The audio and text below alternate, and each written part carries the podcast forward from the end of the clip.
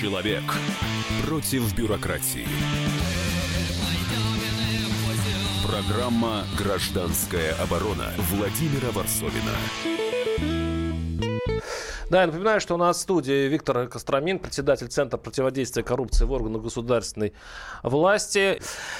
Мы э, так легко сейчас перейдем к другой теме, э, тем более, что у нас, э, как уже э, я сказал, в студии Эдуард Чесноков, который, как он грозно сообщил перед началом эфира, уже неделю занимается ну, этой всего темой. Лишь 4 дня. 4 дня. Значит, счетная палата Российской Федерации э, просканировала выполнение госпрограммы развития депрессивных территорий и обнаружила, что, что почти 10 миллиардов бюджетных рублей не освоено, но средняя зарплата в фонде, вот этих фонд моногородов, у специалистов... Который выступает исполнителем этой программы. Да, 190 тысяч рублей. Кстати, как они нашу эту должность получили, а? это, но это тема нашей уже предыдущей части. А, Эдуард, ну, как и так получается? Я побывал во многих э, этих отсталых, бедных регионов, э, городках, где нет совершенно никакой работы, и люди живут там так себе. А тут 10 миллиардов неосвоенных бюджетных денег. На самом деле не нужно так уж ругать фонд моногородов. Он за 4 года, это еще раз э, повторю, такая квази-государственная структура, потому что его учредителем, потому что его учредителем выступает государство. Тем не менее, они вот, э, как мне рассказали источники в фонде, они имеют право ставить зарплаты, исходя из условий рынка, потому что э, это проблема тяжелейшая. 319 моногородов в России, их население 7,3 миллиона миллиона человек, то есть почти каждый 20-й житель России живет в моногородах. При этом за два последних года убыль из моногородов составила 365 тысяч человек. Подчеркну, речь идет не об умерших, а о людях, э, которые уехали из тяжелых условий, из безработицы там, в Москву, Питер.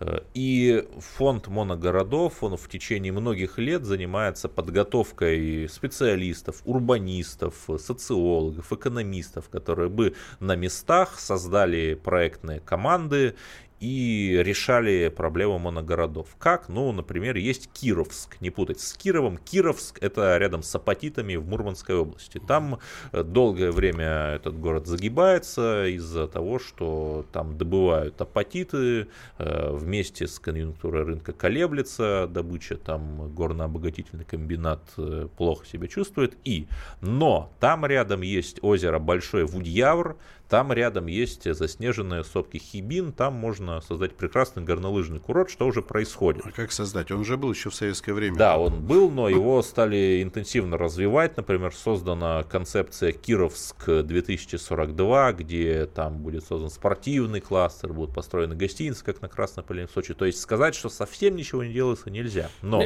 Ты мне описываешь да. какую-то такую фирму-прослойку, которая тихо пилит деньги. То есть ну, я на, на существующем советское время горном курорте. Так утверждать. Так. На самом деле фонд развития моногородов получил 21,4, по-моему, десятых миллиарда рублей за 4 года. 9,3, ну как вы правильно сказали, почти 10 миллиардов рублей остались неосвоенными. То есть э, освоение средств за 4 года, ну чуть больше 50%. Так.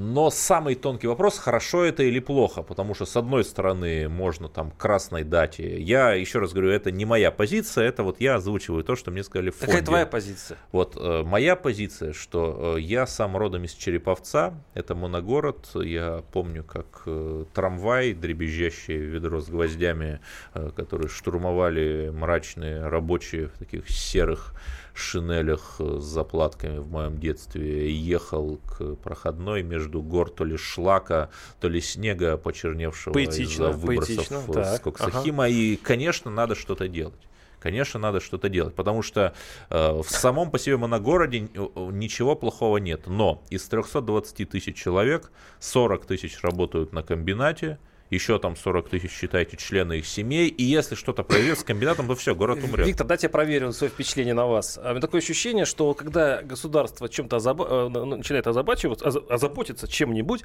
оно придумывает себе какую-то организацию, которая должна э, что-то сделать. При этом эта организация берет на себя, как наш любимый пенсионный фонд, почти половину всех выделяемых средств на решение задачи, а вторую половину она практически не, не, э, не осваивает. Ну, ну вот, э, это я, может быть, это Э, ну, это, краски, как да, вас ощущение? Ну, вообще снизу всегда э, видно, что наверху происходит.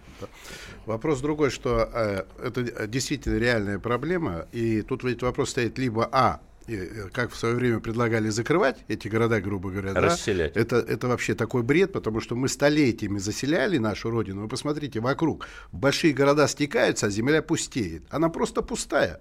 Потому что, вот, э, поддержав вот это, ну, сейчас про фонд расскажу. Вот Да. Есть город Югорск и город Советский. Понимаете? В одном живет, э, в Ханты-Мансийском округе, вот там был леспромхоз. Прекрасно жили. Леспромхоза нет, все, все уезжают. Нищета. Югорск при этом, Газпром там есть, у людей работа, налоги идут, есть. Задача это фонда в другом. Он должен помимо, он создать должен рабочие места. Он должен, им зачем зарплату платят? Он должен придумать, каким образом эти рабочие места сделать. Понимаете, на этих городах. Мгм. Ну То тогда не, извините. то есть а- не предприниматель должен прийти туда и решить, что там выгодно что-то построить, он строит завод, просто тупо и работает, дает Ну, вот рабочие как места. рассказали мне в фонде, что за 4 года они создали 7100 рабочих мест э, в моногородах, э, из которых это примерно в полтора раза больше плана. То есть сказать, что ну совсем ничего не делается, это, конечно, несправедливо. Делается. Другое дело, так ли это делается, хорошо ли это делается, и если посмотреть на количество неосвоенных средств, эффективно ли это делается. Я думаю, Вот что на вопрос. самом деле у них не хватает полномочий, потому что у нас есть разделение властей, и региональная власть там делает то, что она считает нужным.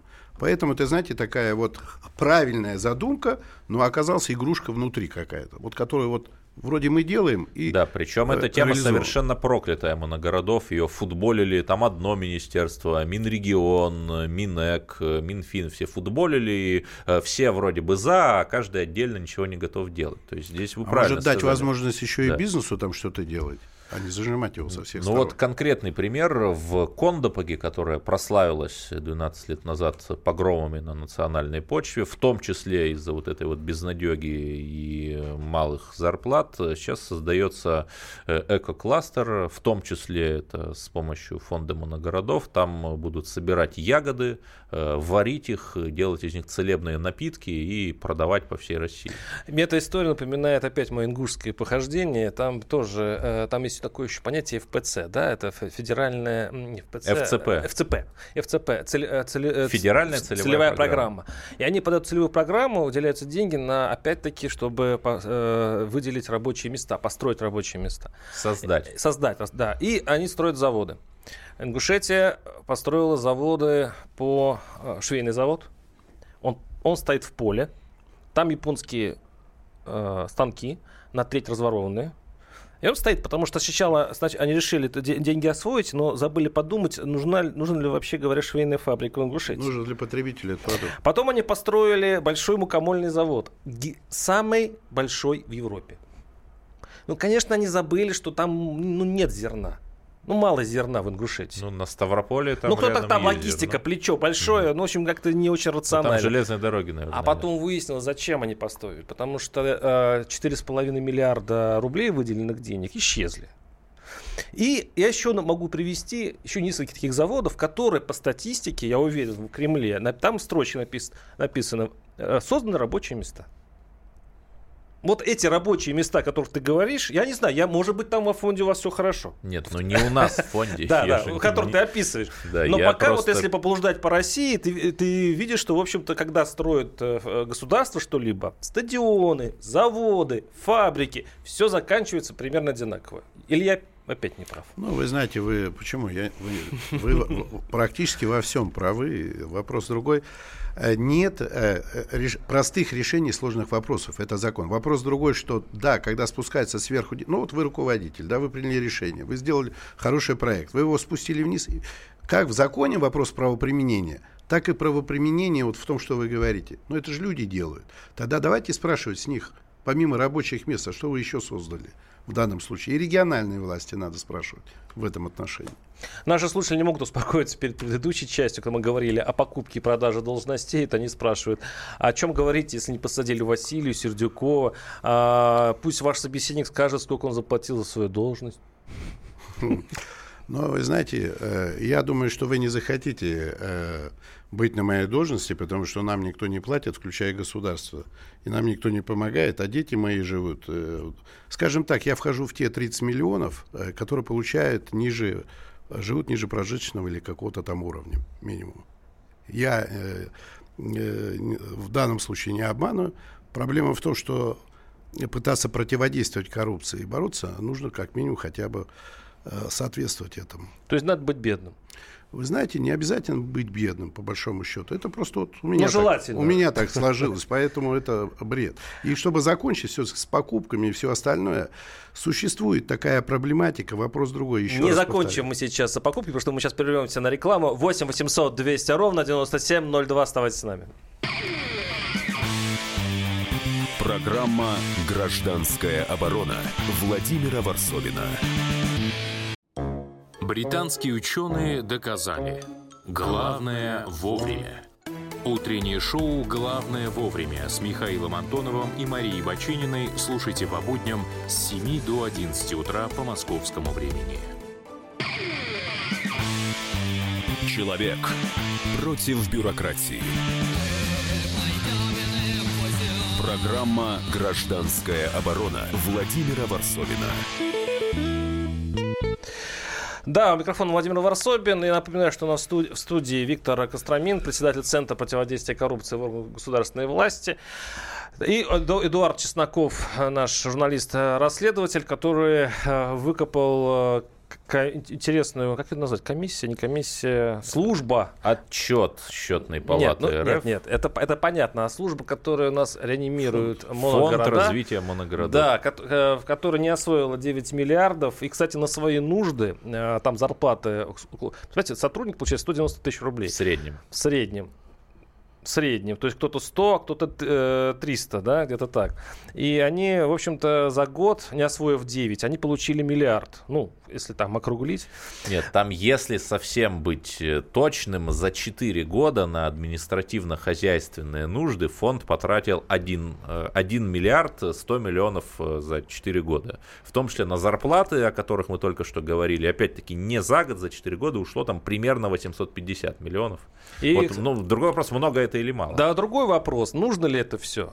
Понимаете, мы э, потратили на эти моногорода уже, получается, э, ну там, кроме бюджетных денег, еще и средства для того, чтобы вдохнуть туда жизнь, э, придумать какое-то новое производство. А вот, допустим, политолог Георгий Бофт вообще считает, что со смертью городов-призраков надо смириться. И, по большому счету, надо реанимировать жизнеспособные какие-то организмы, ну, как я имею в виду поселки, города, которые еще имеют шанс на выживание. Но у вас какой-то социальный дарвинизм, Владимир, знаете. Не у меня, у Бофта любовь-то. Ну... Я думаю, что есть хорошие, очень хорошие примеры. Например, прекрасный город Котовск в Тамбовской области, где фонд как раз помог. Там есть крупнейшая в России фабрика по производству синтепона, а к ней была плохая дорога люди, 200 человек Она рабочих. работающая фабрика. Да, работающая, ну, ну, да. на город. 200 человек рабочих к ней не могли пройти, потому что там тротуара не было, они прям по грязи хлюпали. И вот фонд выделил 25 миллионов рублей, построили хорошую дорогу, по которой теперь фуры ездят, то есть логистика улучшилась с тротуаром, то есть люди теперь по тротуару ходят. Ну, наверное, это хорошо. А, вот и Бофт пишет, что 18 из наших моногородов могут в ближайшее время, так это, то есть, в принципе, э, исключительно из-за помощи государства они могут жить более-менее нормально. Но... Они могут покинуть список моногородов, они могут, то есть там да, же ситуация но перестает на, на быть игле, На игле помощи государства она, они все-таки остаются, государство будет вынуждено все время туда тратить, тратить, они никогда уже не будут э, или в, в Нет, будущем. Тут э, задача очень простая, диверсифицировать экономику. Пока мы зависим от одного комбината, НАТО создаются ну, вот риски. для этого и создан фонд вот да. этот на самом-то деле. Но вопрос другой. У нас же всегда, понимаете, у нас это, это какая-то проблема. У нас есть программа. Дальше, насколько эффективна она? Вот счетная палата говорит, неэффективно. Так извините, неэффективно. Либо вы, а вы что продолжаете дальше? Ну, посмотрите, что эффективно, неэффективно. Лучшие практики давайте использовать. А насчет Бофта, коротко скажу. Вы знаете, еще раз повторюсь, тысячелетиями заселялась земля русская. Понимаете? А сейчас давайте все это Подожди, кинем. она заселялась, потому что это было выгодно тем, кто ее заселял. То есть Правильно. люди шли в Ну Сибирь так- за пушниной, Ну тогда, за так вот, э, власть за обязана сделать выгодным проживание там и заботиться о своих людях там, в этом плане. И когда этот фонд работает на уровне района, где та районная власть, почему она делает? И вообще за 25 миллионов дорогу, у них есть свои бюджеты на дорогу. Это хорошо, что Вы- они поставили. вы исходите- Но задача фонда в другом. Вы исходите из того, что государство должно, должно дать людям возможность зарабатывать и Конечно, и создать сделать условия сред- для да, этого. Да, но это не ну э, когда понятно, да. заселялось, там вообще никаких условий не было. Ну, так И это государство тогда было. никогда в жизни, российское государство никогда в жизни не создавало условий для того, чтобы люди зарабатывали. Вы помните, хоть, а, как, как- как- как это было? Всё Ну, правильно. Столыпинские времена не предлагать. Как, нет, Послушайте, не было ну таких давайте времен. так, ну вы же помните хорошо. Времена ну, То, что например. умирает, умирает. То, что НЭП. живет, живет. У, У нас только есть так. большие проекты, хорошо. БАМ строили, строили. Дальше сегодня Что что? А А сейчас что с что? БАМом? Все. Там нет поселений, исчезли, которые заселялись и работали. И предприятия, которые были, умерли. Так, так. Поэтому э, так. Наш слушатель пишет, э, когда уже будет э, э, уже эффект от трудной и опасной работы, когда экономика под- поднимется и заработает, спрашивает наш слушатель. Такой вопрос почти что риторический. У меня есть 100 тысяч, пишет Сергей. Какую должность я могу купить? Ну, у вас же есть примеры. Э, Про Ингушетию, конечно, очень потешили, э, пишет Дмитрий Глушаков. Да, ну вот, наверное, в Ингушетию Сергею, там, да, пока расценки хорошие, в общем-то, регион не богатый. 8 800 200 ровно 9702. Ну вот этот э, вопрос, когда экономика у нас поднимется, такое ощущение, что это такой больной, которому искусственно вливают, типа вот из этих фондов. То есть вливают э, лекарства, какие-то питательные средства. А как, мы, как и вот эти 18 моногородов, оно готово жить, но только под, э, пока трубки вот не отсоединятся. Вот, это же, вот эта экономика, которая напоминает вообще все российская, она так долго протянет? Я думаю, что если в принципе эта проблема обозначена, если создан список моногородов, то это уже хорошо, потому что Да с обозначить с- проблему с это уже там полдела. А, Люди э, должны знать, что они не брошены. Вот впервые мэры этих моногородов, там, главы администрации, сотрудники мэрии узнали, что кто-то вообще о них помнит. И фонд моногородов создал, провел образовательную программу. Она там стоила... Другой вопрос, что она стоила 900 тысяч рублей с человека, примерно это другой вопрос. Но созданы реальные управленческие команды, как в городе Котовск, о У нас- котором я У говорил. меня в эфире э, оптимисты. 8 800 200 ровно 9702. Александр из, из Москвы. Александр, слушаю вас. Здравствуйте. Добрый вечер. Я хотел бы немножко обратить ваше внимание. Вы сейчас затронули тему моногородов. Но моногорода это как бы, ну скажем так, уже можно сказать, что они уже обречены, будем так говорить, если государство не примет каких-то мер. Я хочу другое сказать. Вот давайте возьмем наш север, где есть стратегические города, которые добывают нефть, газ. Вот. Там еще сейчас такое отток населения оттуда идет. Вы не представляете просто. Надо, э, что пройдет еще ну, 5-10 лет, вот, и м, будет очень... Там уже тяжело с кадрами. Мгм. Я веду разговор о профессиональных кадрах и кадры, которые работают в сфере обслуживания. Там тяжело с кадрами. И э, зарплаты уже не те, которые раньше были на севере. Вот здесь надо уже об этом рассуждать и говорить о том, чтобы сберечь то, что еще можно сберечь, а не то, что уже, скажем так, э, ну, скажем, обречено. Второй вопрос.